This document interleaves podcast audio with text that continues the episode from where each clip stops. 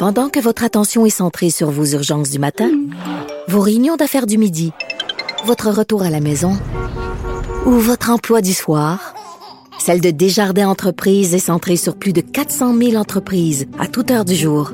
Grâce à notre connaissance des secteurs d'activité et à notre accompagnement spécialisé, nous aidons les entrepreneurs à relever chaque défi pour qu'ils puissent rester centrés sur ce qui compte, le développement de leur entreprise.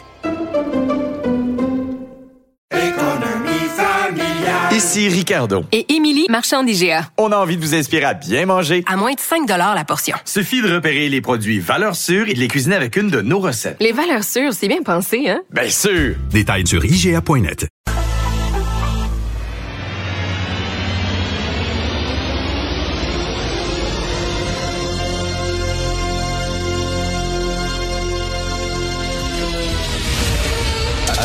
Attention, cette émission est laissée à la discrétion de l'auditeur. Les propos et les opinions tenues lors des deux prochaines heures peuvent choquer. Peuvent choquer. Oreilles sensibles s'abstenir. Richard Martineau. Martineau. Un animateur pas comme les autres. Richard Martineau. Cube Radio. Bonjour, bon lundi. Merci d'écouter Cube Radio. J'espère que vous avez eu un bon week-end. Alors, une pensée toute spéciale pour les célibataires volontaires, ceux qui vivent seuls, qui sont contents d'être seuls parce que c'est la Saint-Valentin, bien sûr. Et il y a une pression sociale pour être en couple. Faut le dire, hein, quand tu es seul, on va trouver quelqu'un, on va te matcher, je connais une amie, je connais une amie, puis tout ça, puis tu sais. Puis euh, il y a des gens ben, qui aiment qui sont bien tout seuls. Moi, personnellement, je suis un mauvais célibataire. Moi, j'aime pas ça, être tout seul, vivre seul. Euh, ça m'est arrivé quelques années, puis bof. J'aime mieux être en couple et je suis très content et très chanceux parce que ça fait 19 ans que je suis euh, en couple avec une femme que j'adore, mais je peux comprendre a des gens qui disent, ben écoute, il n'y a pas rien qu'une façon de vivre. C'est pas vrai que tout le monde veut... Tu sais, c'est comme quand tu es en couple et tu pas d'enfant. Pourquoi t'as pas d'enfant? Pourquoi, non, pourquoi t'en as, toi? Pourquoi on demande aux gens qui n'ont pas d'enfants pourquoi ils n'en ont pas et pourquoi on ne demande pas aux gens qui ont des enfants pourquoi tu en as? Donc, une pensée spéciale aux gens qui sont tout seuls, qui sont écœurés, que leurs amis veuillent à tout prix les matcher et qui sont bien tout seuls. Moi, personnellement, je trouve la Saint-Valentin une fête extrêmement quétaine. C'est comme quand tu vas dans un restaurant, tu sais, avec ta blonde, puis un gars qui passe là, aux tables en vendant des roses puis t'achètes des roses à ta blonde parce que le gars il est là, puis tu veux pas avoir ben, l'air cheap. T'sais, si tu veux vraiment apporter des fleurs à ta blonde, pense-y avant. Passe par le fleuriste, va chercher des fleurs, arrive au restaurant des fleurs, mais tu sais, que t'achètes des fleurs quand le gars passe de table en table, je trouve ça un peu niaiseux. Bref, alors bonne Saint-Valentin aux célibataires.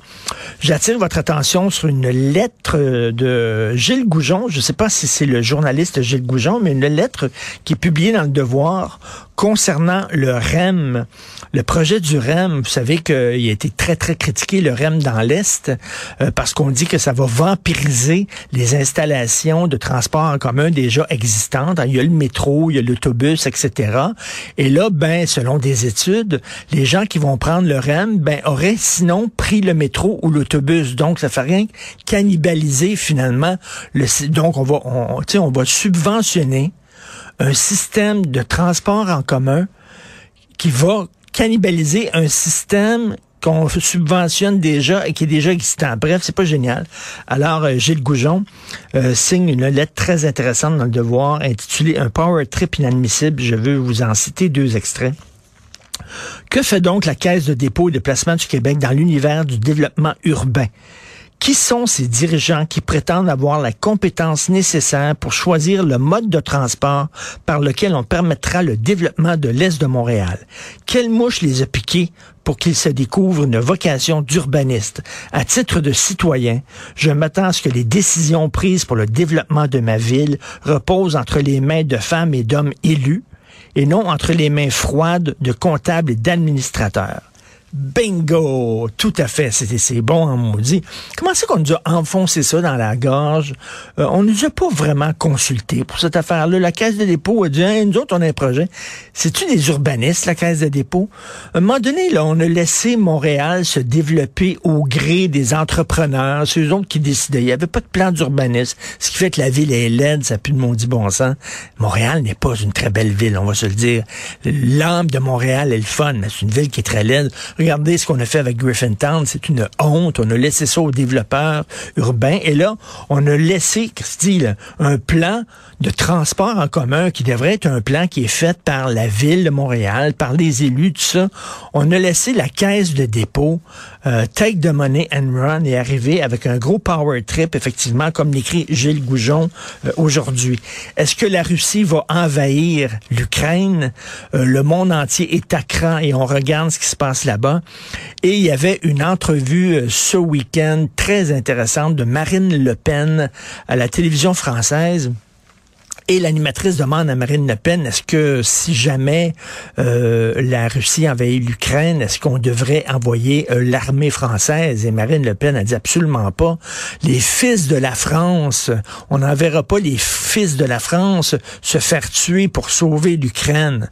Euh, donc, elle dit, ben, qu'est-ce que vous proposez?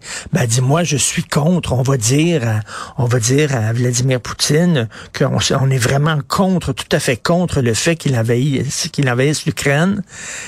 Puis là, euh, puis qu'il devrait pas le faire.